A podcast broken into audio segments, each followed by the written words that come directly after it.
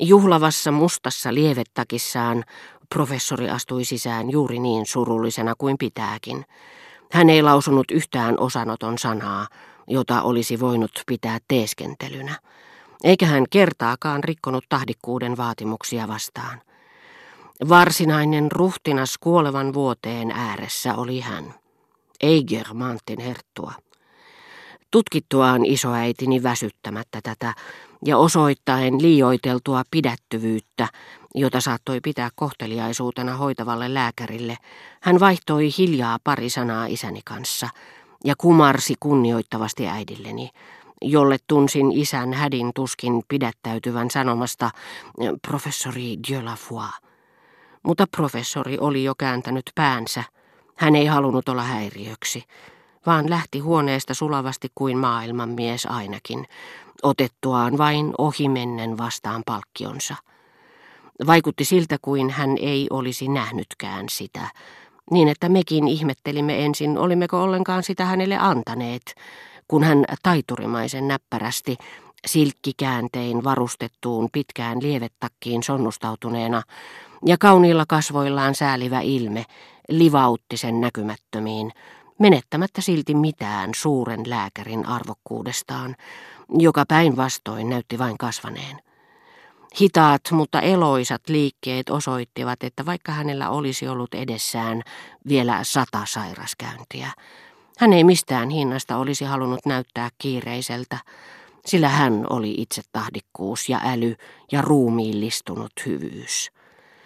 Tätä huomattavaa henkilöä ei enää ole. Moni tohtori, moni professori lienee ollut hänen veroisensa parempikin, mutta tointa, jossa hän loisti taidoillaan, edullisella ulkomuodollaan ja oivallisella kasvatuksellaan ei enää ole. Se on hävinnyt pätevien seuraajien puutteessa. Äitini ei ollut edes huomannut Dieu la läsnäoloa. Vain isoäitini oli hänelle olemassa, ei muuta. Muistan, ja menen tapahtumien edelle, kuinka hautausmaalla, missä hänen nähtiin yliluonnollisen ilmestyksen tavoin, ujosti lähestyvän hautaa, katsovan sinne kuin poismenneeseen, joka oli jo kaukana, hänen ulottumattomissaan, isäni sanoi hänelle, veli Norpoa tuli surutaloon, kirkkoon, hautausmaalle ja jäi pois erittäin tärkeästä kokouksesta.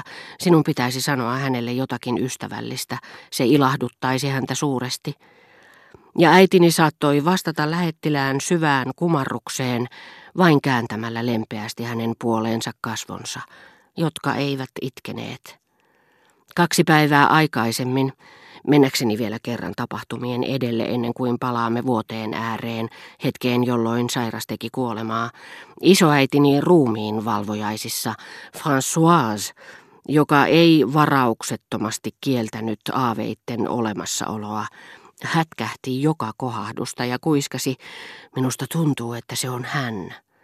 Mutta nämä sanat eivät herättäneet pelkoa, vaan lohdullisen tunteen äidissäni, joka olisi halunnut kuolleitten palaavan, voidakseen joskus tuntea äitinsä läsnäolon. Mutta palatkaamme kuolemaa edeltäneisiin hetkiin. Tiedättekö, mitä hänen sisarensa sähköttivät meille? Isoisäni kysyi serkulta.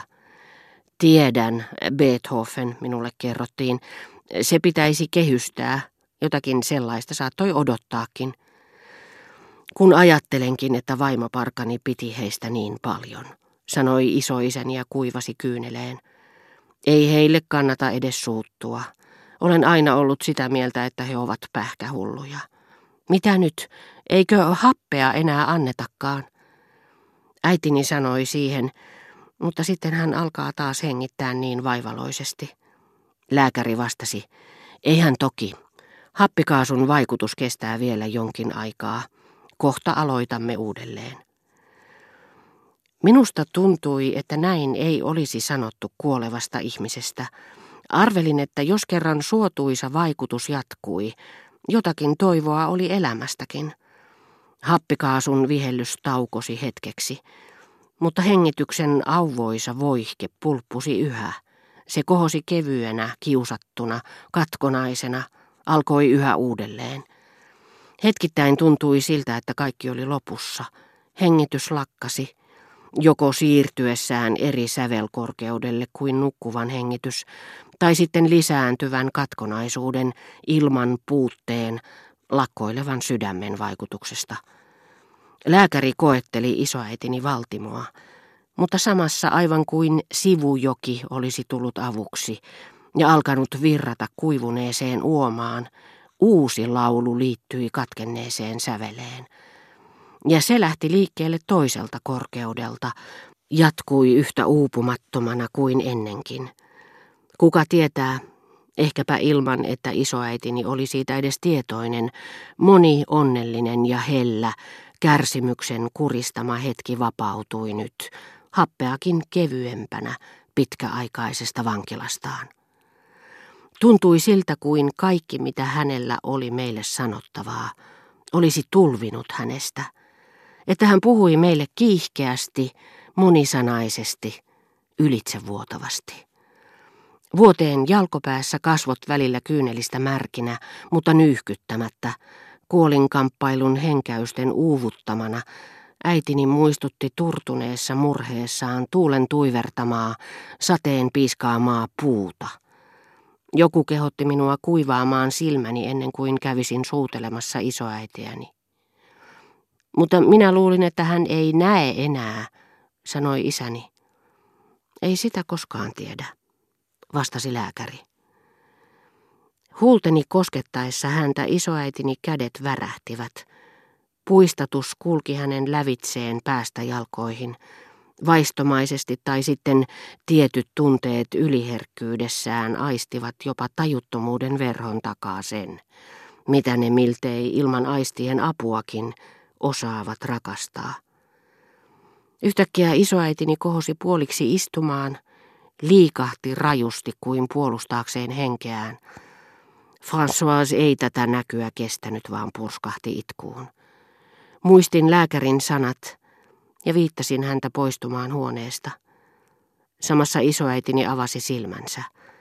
Syöksyin Françoisin eteen, jotta hänen kyyneleensä peittyisivät näkyvistä, ja vanhempani voisivat puhua sairaalle.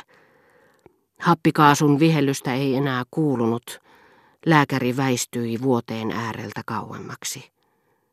Isoäitini oli kuollut.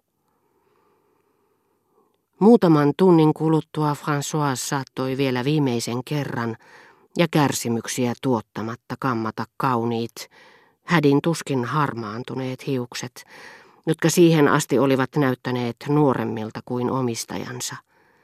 Nyt ne sitä vastoin muodostivat vanhuuden kruunun vastakohdaksi nuortuneille kasvoille, joista olivat kadonneet kärsimysten vuosien mittaan syövyttämät rypyt, vääntymät, poimut, turvotukset ja kireys. Niin kuin kauan sitten, siihen aikaan kun hänen vanhempansa olivat valinneet hänelle puolison, hänen piirteitään myötäilivät hellävaroen nuhteettomuus ja kainous. Poskilla hohtivat ujot toiveet, onnen unelmat, vieläpä viaton ilo, jotka vuodet olivat vähin erin tuhonneet. Elämä oli poistuessaan vienyt muassaan tuottamansa pettymykset. Hymy näytti kohoneen hänen huulilleen, kuin keskiajan kuvanveistäjän kuolema – oli laskenut isoäitini hänen viimeiselle leposialleen nuoren tytön hahmossa.